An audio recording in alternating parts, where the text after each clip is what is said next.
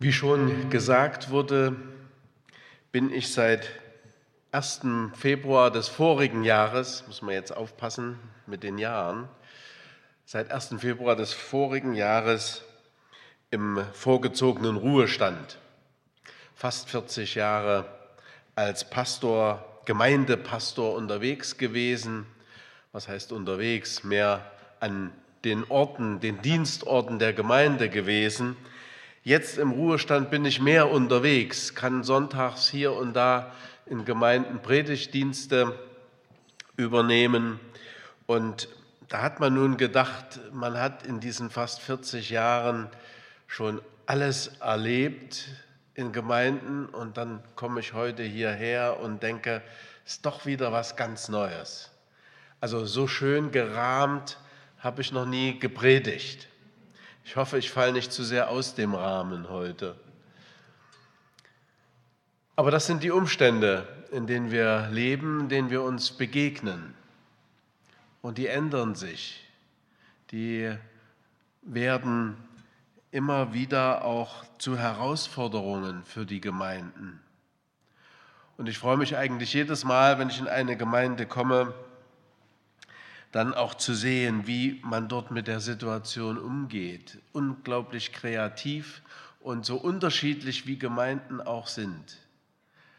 Ähm, da kann ich mir jetzt erstmal so ein richtiges Bild äh, davon machen, wie das äh, im Reich Gottes ist, wie viel Kreativität, wie viel Unterschiede es da auch gibt, Vielfalt, die da vorhanden ist. Ja, heute der erste Sonntag des neuen Jahres. Und das fordert natürlich geradezu auch heraus, sich mit der Jahreslosung auseinanderzusetzen. Wer zu mir kommt, den werde ich nicht abweisen. So wird Jesus zitiert aus dem Johannesevangelium Kapitel 6, Vers 37. Ich möchte ein paar Verse drumherum noch lesen. Das ist ja so aus dem Zusammenhang herausgebrochen. Und ich dachte vorhin auch in der Einführung zum Gottesdienst, in der Begrüßung, tatsächlich, wenn man das so herausbricht, kann man es etwas einfacher auf sich beziehen. Aber wenn man es dann im Zusammenhang nochmal sieht, dann spürt man, oh, da ist ja noch viel mehr drumherum. Und dann fällt vielleicht so ein Satz gar nicht auf. Man ist in der Gefahr, darüber hinwegzulesen. Und darum möchte ich heute in der Predigt so um diesen Satz herum ein paar Kreise ziehen und auch die Verknüpfungen zu den umliegenden Versen ähm, versuchen deutlich werden zu lassen. Ich lese aus Johannes 6, aber zunächst mal die Verse 35 bis 40 und da mittendrin im Vers 37, ziemlich mittendrin, die Jahreslosung. Jesus aber sprach zu ihnen, ich bin das Brot des Lebens.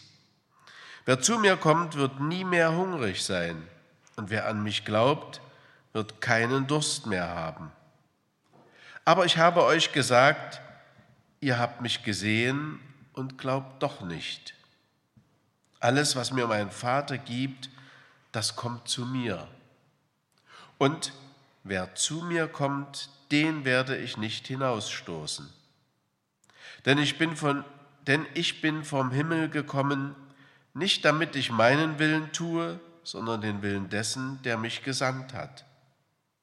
Das ist aber der Wille dessen, der mich gesandt hat, dass ich nichts von allem verliere, was er mir gegeben hat, sondern dass ich es am jüngsten Tage auferwecke. Denn das ist der Wille meines Vaters Wer den Sohn sieht und an ihn glaubt, soll das ewige Leben haben. Und ich werde ihn am jüngsten Tage auferwecken.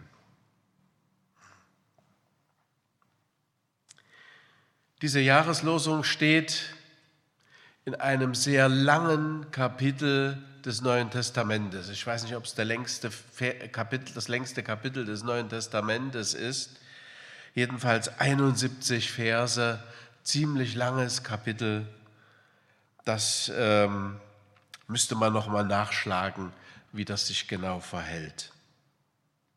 Wie kann man dann so ein Bruchstück daraus richtig verstehen. Ich möchte das in dieser Predigt so ein bisschen anhand von einfachen Fragen, drei einfachen Fragen nachvollziehen. Also man kann es zusammenfassen sogar in einer Frage, nämlich wer sagt was und zu wem? Wer sagt in dieser Jahreslosung was und zu wem? So eine herkömmliche Betrachtungsweise. Ich will es aber ein bisschen nicht ganz so einfach machen, sondern ich fange rückwärts an. Wem wird etwas gesagt? Was wird gesagt? Und letztlich, wer sagt das? Also wem was wer statt wer was wem. Erstens, wem wird hier etwas gesagt? Wir erfahren aus diesem Kapitel in Johannes 6, dass viele Menschen zusammengekommen sind. Das ist der Vers 2 gleich. Und wir erfahren im Vers 10 5000 Männer, die natürlich auch ihren Anhang mitgebracht haben. Im Vers 22 ist die Rede davon die Menge, die Menge, die Masse, die Menschenmasse, die beisammen war. Zwischendrin heißt es mal wieder die Juden. Es wird also sehr allgemein gesprochen und eine große Öffentlichkeit nimmt Anteil an dem, was da geschieht und an dem, was Jesus da sagt, was er spricht. Was kennzeichnet diese Menschen? Für mich sind das zwei Dinge, es gibt sicherlich noch mehr, aber in dieser Masse der Menschen fallen mir zwei Dinge auf. Das erste ich würde es nennen, Hunger nach Leben. Die Menschen haben Hunger nach Leben. Da werden ja, wie wir gerade auch in der Lesung gehört haben, 5000 Männer gespeist und noch ein paar andere drumherum. 200 äh, Silberstücke sollte eigentlich das kosten, wenn man nur eine kleine Ration für jeden einkauft. Das ist schon eine Menge Geld. Man könnte sagen, ein Silberstück wahrscheinlich so etwas wie ein Tageslohn.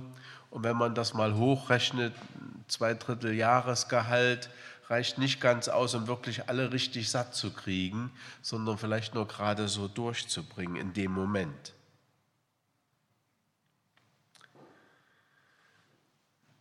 Bei Johannes, im Unterschied zu den anderen ähm, Evangelien, gibt es keinen Hinweis darauf, dass jetzt eine lebensbedrohliche Lage entstanden wäre für diese Leute durch Verpflegungsmangel. Natürlich werden die Hunger gehabt haben auch. Aber ganz im Fokus steht das, was Jesus tun will. Im Vers 6 heißt es, er selbst wusste, was er tun wollte. Und Jesus gab den Menschen vom Brot und vom Fisch, von dem wenigen, was da war, teilte er aus. Und es heißt im elften Vers, so viel sie davon wollten, so viel sie davon wollten. Also nicht nur, dass jeder so knapp über die Runden kommt, sondern wenn Jesus was macht, dann muss es richtig sein, dann muss es Überfluss haben. Dann ist er großzügig. Und so gibt er ein Zeichen der Großzügigkeit seiner Macht und Möglichkeit diesen Menschen, die da um ihn herum sind. Und was machen diese Menschen? Diese Menschen verknüpfen dieses Zeichen, das Jesus ihnen gibt, mit ihrem täglichen Leben. Und zwar mit der Versorgung, mit ihrem Lebensunterhalt. Und sie kommen natürlich auf die Idee, da wäre ich selber genauso auch drauf gekommen, Jesus, der Prophet, der kann uns was bieten. Der kann sorgen für unseren Lebensunterhalt. Da muss ich mir keine Sorgen mehr machen. So wie einst Mose mit dem Manna in der Wüste das machte, könnte Jesus das doch machen für uns alle. Er könnte unsere Existenzgrundlage sein. Menschen, die Hunger nach einem gut versorgten Leben haben. Wer hat das nicht?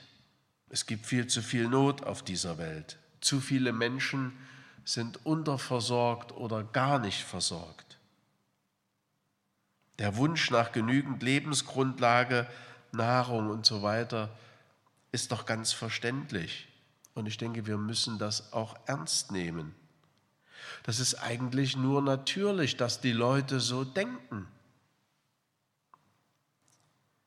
Und wenn man dann auf die Menschen zugeht und sagt, es gibt da noch etwas Wichtigeres als diesen körperlichen Hunger zu stillen, dann ist das zumindest in vielen Situationen, wo Menschen da drin stehen, eher eine Zumutung, ja nahezu unverschämt, ihnen das zu sagen. Und genauso mögen die Menschen das damals empfunden haben. Was Jesus uns hier sagt über sich selber, dass er das Brot des Lebens ist, dass man ihn essen soll und dass man zu ihm kommt und so weiter. Was hilft uns das denn wirklich?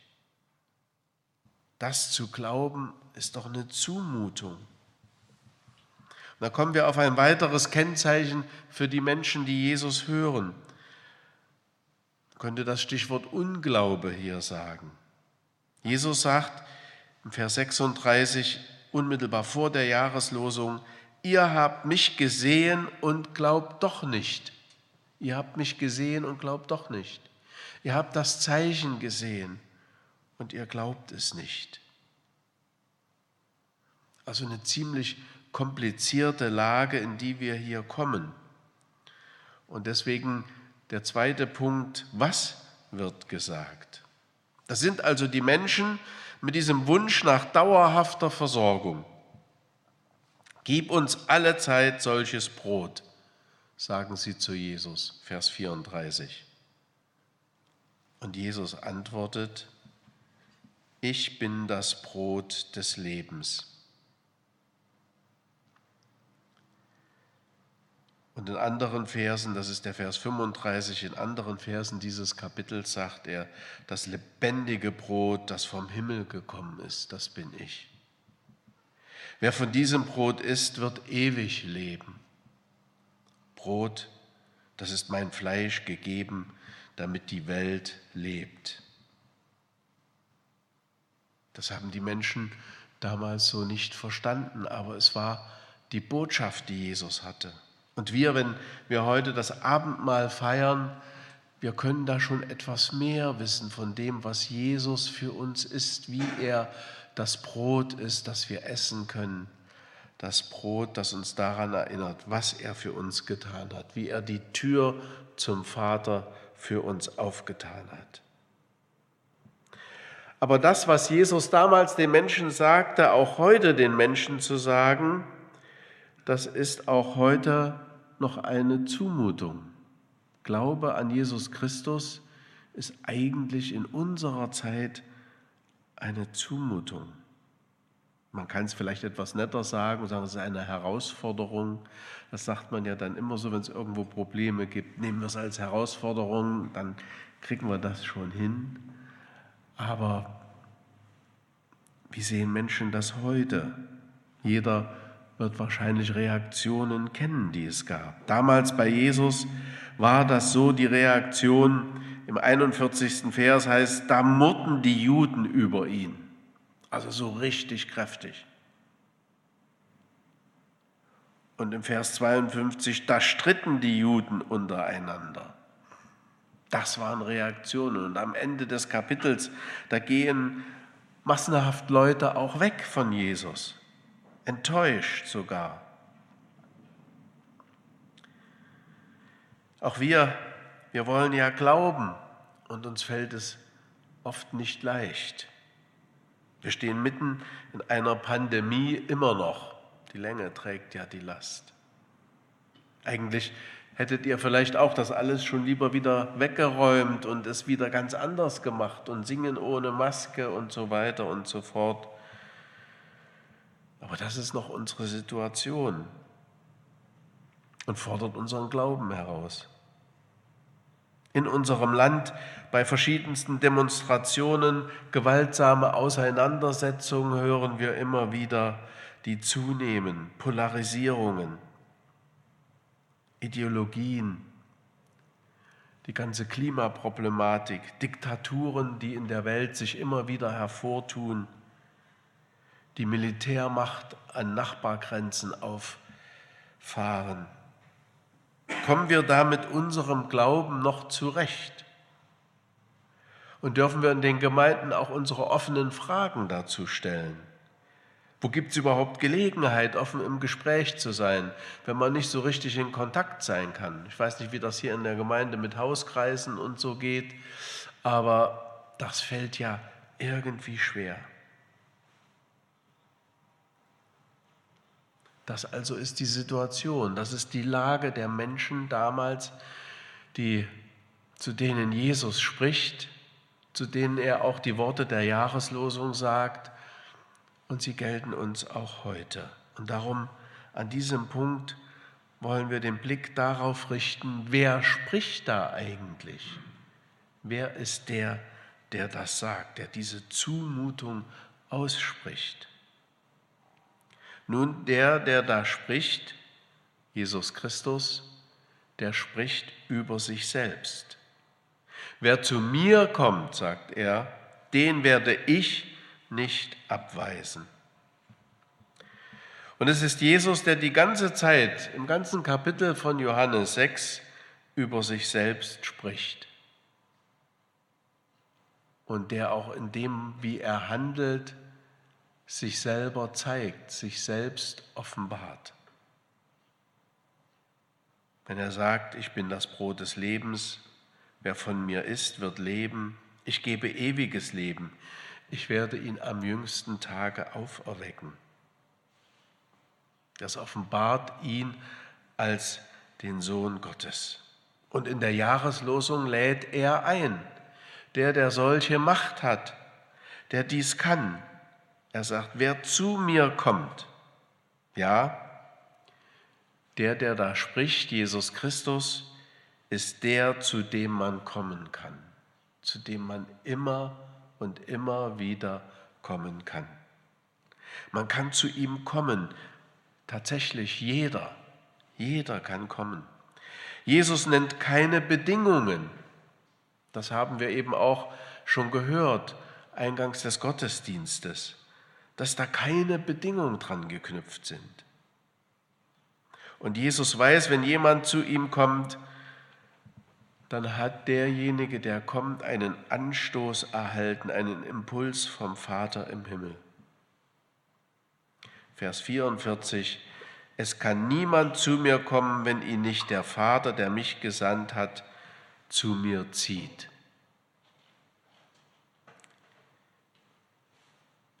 Da geht ein Impuls aus und da kommt jemand zu Jesus. Ob der, der dann kommt, auch bei Jesus bleibt, das ist noch eine andere Frage. Am Ende von Johannes 6 fragt Jesus sogar seine Jünger, wollt ihr auch weggehen? Diese Möglichkeit bleibt immer noch. Aber zunächst, Jesus, Jesus lädt ein. Und Jesus schließt von vornherein keinen aus. Das ist dann eine Herausforderung oder eben auch eine Zumutung oft für unsere Gemeinden. Wir haben einen Chef, einen guten Hirten, der wirklich alle zu sich einlädt. Impfgegner und Impfbefürworter, Männer und Frauen, Arme und Reiche, Gebildete und Eingebildete, neu zugezogene und alteingesessene und Leute mit jeglichem Mode oder Musikgeschmack keine Bedingungen, keine eingeschränkte Zielgruppe, die Jesus hat. Ich denke auch an das Gleichnis von den Arbeitern im Weinberg, die bei unterschiedlicher Arbeitszeit alle den gleichen, alle den gleichen Lohn erhalten. So nimmt Jesus Menschen an. Die einzige Bedingung, wenn man überhaupt davon sprechen will, ist die, dass einer kommt dass einer sich einladen lässt, einladen lässt, dass er kommt. Jesus stellt sich also vor als der, zu dem man kommen kann, zu dem jeder kommen kann. Und das dürfen wir auch als Gemeinde nicht vergessen. Und das andere, Jesus ist der, der keinen rauswirft. In der Jahreslosung steht das Wort abweisen, abweist. Wenn man das vom Grundtext her nochmal nachschaut, heißt es hinausstoßen oder hinauswerfen. Bei Jesus also kein Rausschmiss. Das ist umso beachtlicher, weil Jesus ja selber zu den Abgewiesenen und Ausgestoßenen zählt. Er ist ja selber abgewiesen worden und wird heute noch von vielen abgewiesen. Bereits im Johannes Kapitel 7, da geht es um erste Versuche, Jesus gefangen zu nehmen und ihn zu töten. Und Jesus will nicht Gleiches mit Gleichem vergelten, sondern sagt, ich weise keinen ab. Ich weise keinen ab. Ich nicht. Und dieses Versprechen lässt sich am Umgang Jesu mit anderen Abgewiesenen noch untermauern. Das wäre jetzt interessant, vielleicht so im Laufe des Jahres mal eine Predigtreihe daraus zu machen. Menschen, die abgewiesen wurden und die Jesus dennoch angenommen hat etwa die Frau am Jakobsbrunnen, Johannes Kapitel 4, oder im Kapitel 5 dieser Kranke am Teich Bethesda, dem keiner geholfen hat, der, der überhaupt niemanden hatte. Jesus hat sich seiner angenommen. Oder im Kapitel 9, sehr drastisches Beispiel, dieser Blindgeborene, der eigentlich nichts dafür konnte. Und damals war das ja so üblich zu fragen, wer hat denn gesündigt, der selber oder seine Eltern? Menschen, die Abweisung erleben und Jesus nimmt sich ihrer an. Er weist nicht ab. Im Gegenteil, er ergreift für die Abgewiesenen dieser Welt Partei. Und darum wendet sich Jesus in dem Wort der Jahreslosung nun besonders auch an uns. Auch wir dürfen dieses Wort mit in das Jahr nehmen und dürfen uns darauf berufen. Herr, ich komme zu dir. Ich will zu dir kommen. Und im Abendmahl können wir das auch bekennen. Wir kommen zu ihm, zu dem, was er gibt, was er uns schenkt. Und er spricht direkt, er wendet sich an die, die gesehen haben und doch nicht glauben oder doch noch nicht glauben. Wir sind ja manchmal in unserem Glauben auch verunsichert. Vielleicht gerade jetzt in dieser Zeit oder in dem, was man in seinem Leben, in seiner Biografie so durchmacht.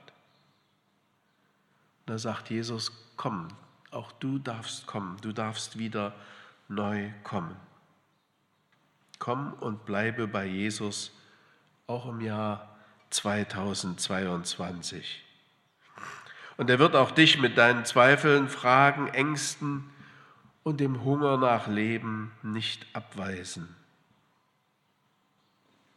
Bei ihm bleiben und mit ihm gehen, das hat Petrus auch so ausgesprochen am Ende des Kapitels Johannes 6. Da sagt Petrus, du hast Worte des ewigen Lebens. Wohin sonst sollten wir gehen? Bleiben wir bei Jesus, kommen wir immer wieder neu zu Jesus. Er wird uns nicht abweisen. Amen.